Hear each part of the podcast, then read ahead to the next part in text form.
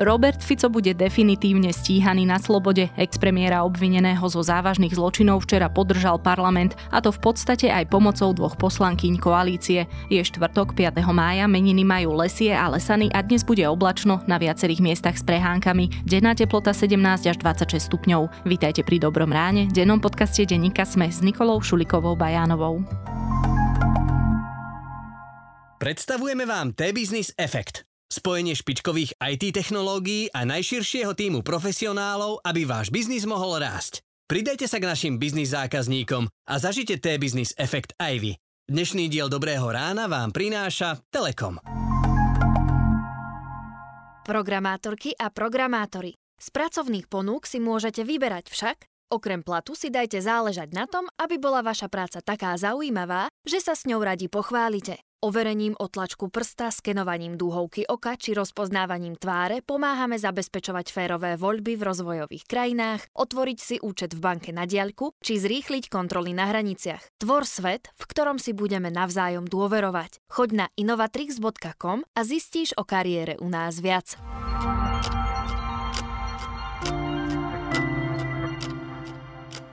Poďme na krátky prehľad správ.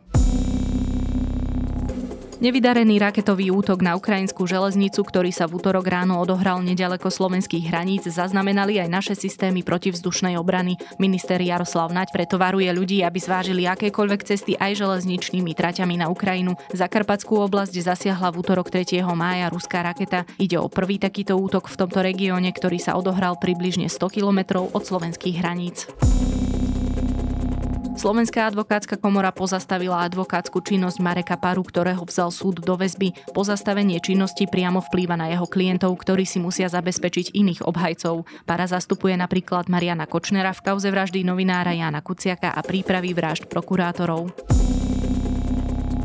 Rusko v stredu poprelo špekulácie, že Vladimír Putin plánuje 9. mája počas oslav víťazstva Sovietskeho zväzu v druhej svetovej vojne vyhlásiť vojnu proti Ukrajine a následnú mobilizáciu. Ukrajinské spravodajské služby zase informovali, že Rusko plánuje 9. mája vojenskú prehliadku aj v ukrajinskom Mariupoli.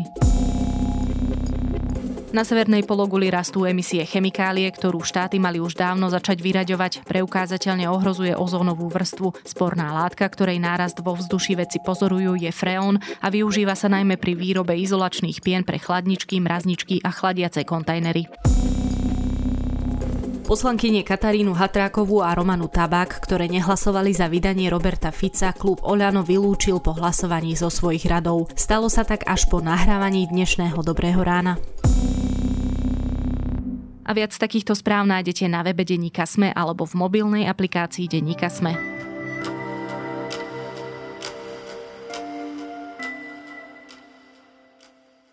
Parlament včera nevydal Roberta Fica na väzobné stíhanie. Na odsúhlasenie koalícií chýbali dva hlasy. Bývalý premiér, ktorý je obvinený zo založenia zločineckej skupiny, zneužívania právomocí a vyzradenia daňového tajomstva, tak bude stíhaný na slobode. Ako to, že koalícia nedokázala uznesenie podporiť a čo sa to v parlamente vlastne stalo, sa budem pýtať zástupcu šéf-redaktorky denníka SME Jakuba Fila. Prítomných 150 poslancov, za 74, proti 49, zdržalo sa 19, nehlasovalo 8. Konštatujem, že Národná rada neschvaluje návrh uznesenia Národnej rady Slovenskej republiky. Prosím, utišíme sa, není toto estrada ani cirkus. Jakub, tak čo, prekvapený? Do nejakej miery určite áno, pretože celá táto koalícia vznikla v zásade na protikorupčnom základe. Okolo toho sa sformoval, sformovala, aj keď sme od začiatku vedeli, že minimálne Smer rodina je slabým článkom v tej pomyselnej protikorupčnej reťazi. Od Smer Odina sa nedalo nič iné ani čakať, to už rozhodol pán Borgula a možno aj predošlé kauzy. Ale to, že v zásade táto vládna koalícia sa jej nepodarilo dať spravodlivosti za dosť už len tým, že by, že by v zásade vydali poslanca, a v tomto prípade konkrétne poslanca Roberta Tafica na, na väzobné stíhanie je proste prekvapením. Jasné, že by sa nám o mnoho ľahšie vládlo, ak by sme sa viacej ako Olano snažili v tých voľbách a nemali žiadnych koaličných partnerov. Dávno by sme to upratali, dávno by bola 363 zrušená, dávno by bol Fico vydaný e, spravodlivosti, ale hold, jednoducho sme koaličná vláda, musíme sa tak správať. Čo vlastne v praxi znamená včerajšie rozhodnutie parlamentu? Zoberiem to trošku zoširšia. Poslanci stále, stále majú určitý typ imunity. Ten, ten typ imunity chráni pred trestným stíhaním za, za výroky v parlamente a, a zároveň ich chráni pred e, okamžitým väzobným stíhaním, teda ľudovo povedané, ako policia ich nemôže zadržať e, a, a spraviť taký ten proces ako s bežným človekom pri zadržaní a pri väzobnom stíhaní. To ustanovenie v zásade, kde platilo preto, alebo platí preto, aby takýmto spôsobom nemohla byť policajná moc využitá, zneužitá alebo zasiahnuť do právomoci poslanca rozhodovať pri dôležitých hlasovaniach. Je úplne hypotetická situácia. V parlamente sa rozhoduje o niečom dôležitom, poslanec na hlasovanie, policajti ho zadržia tesne pred vstupom do budovy. Ale na nič iné v zásade táto imunita slúžiť nemá. Aj pri bežných ľuďoch, ako náhle policia chce človeka stíhať vo väzbe, teda že ho zadrží a umiestni, umiestni za mreže, tak e, prebieha pomerne komplikovaný postup, keďže ide do zásah do, do práva na, na slobodu a je to veľký zásah do slobody človeka. A v zásade e, návrh dáva prokurátor, a o tom návrhu rozhoduje súd a, a navyše ho môže potvrdzovať e, odvolací súd. No a poslanci včera rozhodovali len o tom, že či súd môže preskúmať návrh prokurátora na to, aby Fica stíhali väzobne. Oni nerozhodovali o vine alebo nevine Roberta Fica, ani nerozhodovali o tom, že či Robert Fico automaticky skončí vo väzbe, rozhodovali len o tom, či nezávislý súd môže posúdiť žiadosť prokurátora stíhať Roberta Fica väzobne. A svojim rozhodnutím de facto zabránili procesu v rámci trestného práva výkonu spravodlivosti, ktorý sa vzťahuje na každého jedného človeka na Slovensku s výnimkou poslancov a konkrétne sudcov. A dve poslanky nášho hnutia a 17 poslancov hnutia Sme rodina svojim hlasovaním preukázali, že si myslia, že poslanci sú niečo viac ako obyčajní ľudia. Lebo naozaj 5,4 milióna ľudí na ulici, ak by čokoľvek spáchali, nebudú požívať takúto ochranu, že ešte niekto mimo súdu bude rozhodovať. Ešte jedna technická otázka. Môže sa voľba teoreticky opakovať v prípade doplnenia obvinení? Nie som právnik, ale aj keď som sa o tom rozprával s kolegami, máme za to, že sa nemôže opakovať, okrem prípadu, že by to obvinenie voči Robertovi Ficovi bolo nejakým spôsobom rozšírené. Vymyslíme si, že by mu pribudol obvinenie za iný paragraf a kvôli tomuto paragrafu by, povedzme, vypovedali, alebo v rámci tohto paragrafu by vypovedali noví svetkovia. Takže by policia mohla tvrdiť, že Fico môže ovplyvňovať týchto, týchto nových svetkov. Ale nemalo by sa udiať to, že príde návrh v zásade identický s tým, ktorý poslanci odhlasovali včera. Takže ak to zhrniem, za súčasných podmienok v súčasnej situácii sa Robert Fico definitívne nepostaví pred súd, ktorý by rozhodoval o tom, či bude vzatý do väzby, aby neovplyvňoval svetkov. Áno, presne tak, tak ako hovoríš tu je. Čo to znamená pre vyšetrovanie samotné? Vyšetrovatelia žiadali uh, zobratie Fica do väzby práve z toho dôvodu, že sa báli, že bude ovplyvňovať svetkov. Uh, Robert Fico má obrovskú mediálnu moc uh, ako výrazný opozičný politik a má ako keby aj ďalšie nástroje. Takže v zásade táto obava teraz môže pretrvávať ale samozrejme vyšetrovanie beží a pokračuje ďalej. Hej. Ani včerajšie hlasovanie nič nemení na tom, že Robert Fico je stále obvinený. Je, jeho dvaja kumpáni v tomto trestnom, trestnom oznámení, advokát Para aj bývalý minister vnútra Robert Kaliňák sú stíhaní väzobne a uvidíme, ako sa bude e, vyšetrovanie ďalej vyvíjať. Tam prokurátor v tom návrhu na vydanie, vydanie Roberta Tafica na väzobné stíhanie hovoril, že do konca maja majú prebiehať výsluchy kľúčových svetkov a potom samozrejme bude, bude prebiehať zbieranie ďalších dôkazov, takže ten proces bude nejakým spôsobom trvať, lebo ten, ten priebeh vyšetrovania bude ešte nejakým spôsobom spôsobom trvá dlhší čas. súd a dnes nikto z nás nevie na Slovensku, ani z nás, ani na Slovensku, ktorý súdca by rozhodoval o tom, či do väzby patrí alebo nie. Ale to právo naozaj patrí len súdu. Je to tretia moc v štáte a poslanci nemajú a politici nemajú žiadne právo si uzurpovať moc stáť nad súdom. On sa môže nejakým spôsobom výsluchom aj vyhýbať? Samozrejme môže, ale znova tým, tým riskuje to, že, že by ho napríklad e, dala policia predviesť e, alebo by nejakým spôsobom maril vyšetrovanie a to, to v zásade není ani ani nie z jeho pohľadu úplne, úplne strategickým správaním. Treba hlavne povedať, že on v pozícii obvineného má právo nevypovedať. To je vlastne inštitút e, trestného práva, že človek, ktorý je obvinený, môže povedať, že nevypovedá, aby svojou výpovedou ne, nepriťažil sebe, prípadne, prípadne svojim blízkym. Čiže on pravdepodobne bude pracovať politicky na tom, aby to vyšetrovanie dopadlo v jeho prospech. Tak on už dva roky pracuje na tom, aby, aby jeho prípadné stíhanie dopadlo v jeho prospech. Vidíme celú jeho politickú prácu, ktorá okrem toho, že, že sa trochu dotkol pandémie a krátko pred vojnou sa postavil proti obrannej zmluve z USA, tak posledné dva roky boli hlavne o tom, že, že vytváral vo verejnosti nedôveru voči orgánom činným trestnom konaní, konkrétnym vyšetrovateľom a konkrétnym sudcom, pričom naopak eh, tých vyšetrovateľov a, a tie, tie, tie súčasti, ktoré v tých orgánoch činných trestnom konaní stále sú a v zásade nahrávajú, nahrávajú jeho interpretácii, tak tých naopak ako keby posilňoval. Hej. To, o tom boli všetky jeho tlačovky a v zásade rozkladanie inštitúcií právneho štátu. To je jeho nástroj a, a na to on hral a teraz tom bude môcť, môcť v podstate pokračovať. Na hlasovanie prišlo 150 poslancov a poslanky. To je prekvapivé samé o sebe po dlhej dobe, no. O čom to vypovedá konkrétne toto jedno číslo? Poslancov je 150, hej, ale dlhodobo pravidelne sa, sa na tých hlasovaniach deje to, že niektorí sú na služobnej ceste, niektorí sú PN. To, že ich včera prišlo 150 je veľmi zaujímavé, pretože ukazuje dôležitosť tohto hlasovania. A paradoxne o to viac zvýrazňuje ten fakt, že čas koalície nehlasovala za Ficovo vydanie.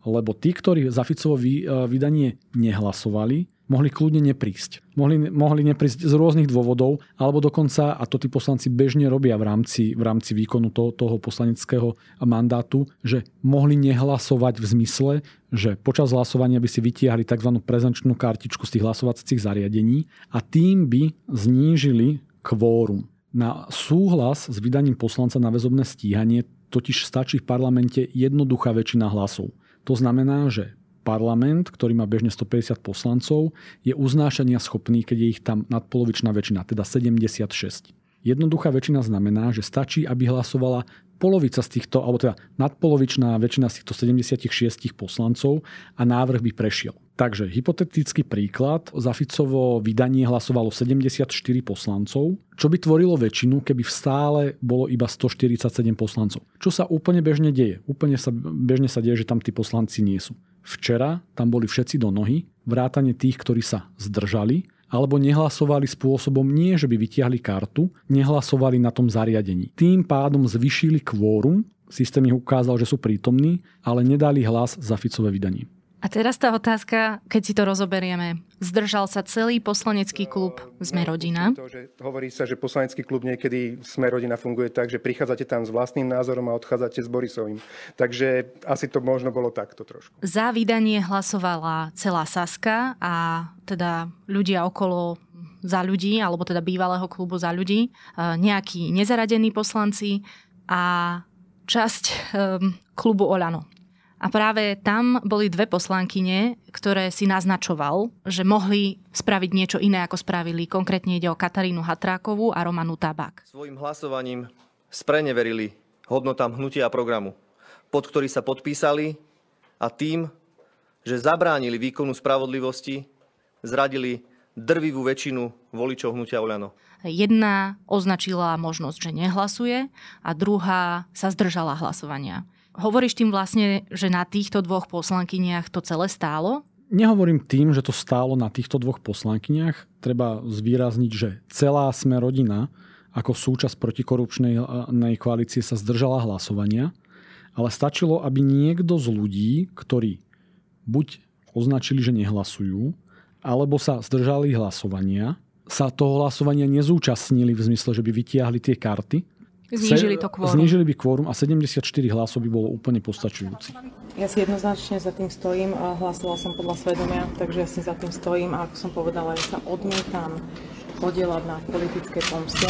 Ja dúfam, že poslanec Fico bude odsudený a stráti poslanecký mandát. To je všetko, čo mám k tomu povedať. Čo nič nemení ale aj na tom, že v zásade vládnej koalícii sa nepodarilo nazbierať 76 hlasov. Hej. Aj to už je veľký veľký problém, keď vládnej koalícii, ktorá si hovorí protikorupčná a hrdí sa tým, že má v parlamente ústavnú väčšinu, ktorá dneska tým, že je tam nejaká fluktuácia poslancov, vychádza zhruba na 91 hlasov, takže sa takejto koalícii nepodarilo nazbierať 76 hlasov za niečo, čo pred voľbami bol ich hlavný nástroj mobilizácie voličov a bol to hlavný dôvod, prečo veľkej časti tých strán, najmä Olano, tí voliči dali hlas. Postoj Kataríny Hatrákovej a Romany Tabak je, je v tom úplne ako keby nepochopiteľný. To vôbec nejako neoslabuje pozíciu Borisa Kolára a jeho, jeho rodiny, ale rovnako je nepochopiteľný postoj e, Tabak a, a Hatrákovej. Zároveň je tam ešte jeden poslanec, ktorý sa tiež zdržal, a to je Jan Krošlák, ktorý sa tiež do parlamentu dostal na kandidátke Olano. Hej, tak je tiež zaujímavé, že, že, že keby sme si už zobrali len, len, len Krošláka, Hatrákovú a Tabak, ktoré sa dostali na kandid- do parlamentu na kandidátkach Olano, ktoré sa jasne profilovali ako protikorupčná strana, takže títo ľudia nehlasovali za vydanie Fica, tak eh, no o niečom to vypovedá. Už, už to neviem okomentovať viac. Práve preto som vytiahla práve ich mená, lebo o sme rodina sme svojím spôsobom vedeli. Alebo teda tušili, ako sa možno zachová aj pre obvinenie eh, Vladimíra Pčolinského a taktiež Boris Kolár vlastne povedal, že sa zdrží už pred samotným hlasovaním. Čiže svojím spôsobom práve oni dve boli taká tá divoká možno karta v celej tej hre. Preto vás chcem informovať, že v najbližších minútach hneď po ukončení tejto tlačovej konferencie bezodkladne zvolávam poslanecký klub, na ktorý podám návrh na vylúčenie Kataríny Hatrákovej a Romany Tabak z poslaneckého klubu Oľano. A tá ďalšia teda otázka je, že ako sa to vlastne stalo? Že prečo tá koalícia je v bode, kedy o takomto zásadnom uh, rozhodnutí nedokáže rozhodnúť jednotne? Ako, sú na to rôzne dôvody, ty si to už čiastočne popísala aj v postoji Sme rodina, hej, ktoré, ktoré v mnohých eh, situáciách ako keby hlasuje proti koalícii a, a navyše, navyše samé má narováši ši viacero prípadov, ako obvinený je v súčasnosti aj poslanec za Sme rodina Borgula. Takže môže tam by, by, byť nejaký kalkul, pričom ten Boris Kolár to vždycky hrá na takú populistickú ľudovú nôtu, hej, že mm, veď ako keby ja som, ja som nejaký tuto správny mačo, ktorý, ktorý sa, sa, sa rozhoduje podľa nejak niečo, čo má byť správne. No len ako potom sa treba zamyslieť naozaj nad tým, že či má táto koalícia ešte opodstatnenie. Lebo táto koalícia vznikla práve na, na tom, že dokáže očistiť ten štát od korupcie a podobných vecí. A popravde, ako keby jedno vydanie Roberta Fica na väzobné stíhanie, tak očista, očista štátu na tom nestojí a nepadá, keby sme mali byť úprimní, ale z, hľadiska z hľadiska symbolického, tak ako toto hlasovanie bolo mimoriadne, mimoriadne dôležité. A keď už len nič iné, tak je pre mňa nepochopením, že tá koalícia nie je schopná dať súdu právo moc rozhodovať. Keď sme kritizovali Maroša Žilinku za to, že využíval 363 na oslobodenie nie viacerých ľudí krátko predtým, ako mal o nich rozhodovať súd, tak toto je o tom istom. Tí poslanci nerozhodovali o vine a nevine Roberta Fica, to sme si už povedali. Oni rozhodovali len o tom, či o väzobnom stíhaní Roberta Fica alebo nestíhaní Roberta Fica rozhodne súd. No počkať, ale naozaj nerozhodovali tým pádom o vine a nevine? No samozrejme, samozrejme, že nie, lebo, lebo ako sme si povedali, to vyšetrovanie bude prebiehať a v nejakom momente tie v rámci bežných inštitútov eh, trestného práva, ktoré sú platné, platné pre všetkých vrátane Roberta Fica, dôjde k, eh, buď k uzavretiu vyšetrovania s návrhom na podanie obžaloby a, a tú obžalobu potom následne bude posudzovať súd a skončíme v nejakom prípade nejakým rozsudkom. Ja sa len pýtam, že či si to ľudia, ktorí sa buď zdržali alebo hlasovali tak, ako hlasovali v prospech nevydania Roberta Fica, že či si to toto všetko uvedomujú do dôsledkov, lebo padali rôzne ezoterické vyjadrenia, že prečo zahlasujú, ako zahlasujú, alebo prečo sa treba zdržia. A ono to už v tomto podcaste aj odznelo, že sa k tejto otázke vyjadrujú poslanci, ktorí nemajú treba ani len e, právnický titul. Takže že či si to podľa teba naozaj uvedomovali až do takých dôsledkov, o čom vlastne rozhodujú. Myslím si, že si v zásade veľmi dobre uvedomovali, o čom rozhodujú. Len z rôznych dôvodov, a teraz nemá zmysel filozofovať o ezotorických dôvodov Romany Tabak alebo, alebo podobne, ale... Čo sa týka tej politickej pomsty, prečo si myslíte, že je to politická pomsta? Vy ste ho nevydávali na stíhanie, vy ste len dali súhlas, aby súd sa o tom mohol rozhodovať, vy ste hlasovali za. Hej, ja ako nečlenka mandatového výboru som tam bola, tiež som si prečítala ten spis, takže tam nie je o čom. A keď si to niekto prečíta, tak presne vie, o čo išlo a ja sa na to nebudem podielať. Mne veľmi záleží na budúcnosti tohto štátu a budúcnosť tohto štátu nech je bez, bez Ale ako z rôznych dôvodov nezahlasovali za vydanie. Ako nezahlasovali za to, aby súd mohol objektívne posúdiť danú vec. Tak ako to robí v prípade všetkých ostatných bežných ľudí. Ale on mohol presne rozhodnúť aj, že Roberta Fica nevezme do áno, väzby. Áno, mohol a je to úplne legitimné, len od, na to ten súd je. No veď vlastne v konečnom dôsledku vidíme, ako sa to celé vyvrbí, jedine si na to musíme počkať. Takže ako vlastne naloží s tým, čo sa stalo teraz Robert Fico? Čo môžeme od neho očakávať? Tak keď poviem kliše, tak je to ďalšia voda na ten mlinček Roberta Fica v tom, v tom politickom zápaj, zápase. Samozrejme, pre ňo by možno bolo aj výhodné, keby sa tým martýrom nakoniec stal, hej, alebo by si pobudol, pobudol nejaký čas vo vezení a potom by, by vyšiel s veľkou pompou. No, ale on v zásade bude robiť to isté, čo, čo, čo robil doteraz. Bude sa snažiť mobilizovať svoju časť voličov, kde vidíme, že stále viac a viac ten smer pristupuje k radikálnym riešeniam a k radikálnym postupom Pozdravujeme Moniku Beňovu, ktorá z rôz, rôzne veci nepočuje a nevidí. Nenechajme si zobrať pravdu o Kuciakovi. A my raz povieme, kto Kuciaka zabil.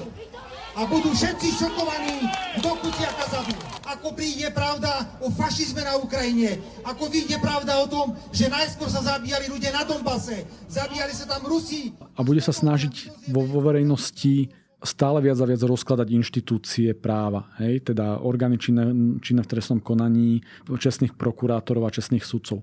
Preto, aby na konci dňa mohol neustále počas celého toho trestného konania, toho vyšetrovania a následného prípadného súdu spochybňovať legitimitu tých, týchto orgánov. A čo bude chcieť dosiahnuť úplne, Hej? A, a to, je, to je obrovská výzva pre túto vládnu koalíciu. Aj keď so zaťatými zubami stále hovorím na najbližšie dva roky, ale potom to hlasovaní so zaťatými tými zubami, tak Robert Fico bude chcieť vyhrať voľby v roku 2024, aby aby vrátil pomery na Slovensku minimálne do roku 2018, do februára 2018 alebo neskôr, kedy musel odísť. Len to, akým spôsobom sa radikalizuje, hrozí, že ak by sa Fico po roku 2024 vrátil, tak tie pomery na Slovensku budú oveľa, oveľa horšie. Nenechajme si zobrať pravdu, lebo to je to jediné, čo nám v tomto okamihu zostáva. Fico! Už sme hovorili aj to, že takýto proces by sa teoreticky mohol natiahnuť na veľmi dlho. A ono to pokojne môžu byť aj tie dva roky. Áno, áno. Ako očakávať to, že by, že by sme pred voľbami do roku, teda pred voľbami v roku 2024, ak vtedy vôbec budú, sa dočkali právoplatného, a upozorňujem právoplatného rozhodnutia v, v prípade Roberta Fica, Roberta Kaliňáka je veľmi odvážne. Ako to vidíme aj pri iných exponovaných prípadoch, a spomenul len Mariana Kočnera, kde už padol prvostupňový rozsudok a druhý súd ho vrátil naspäť, to sa môže ťahať ešte na roky.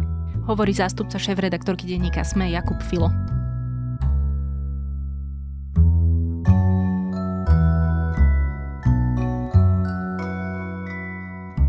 Love and Anarchy je svieži švédsky seriál, ktorý nie je zďaleka len o milostnej afére, ale aj o psychickom zdraví a medziľudských vzťahoch a je aj dnešným mojim odporúčaním.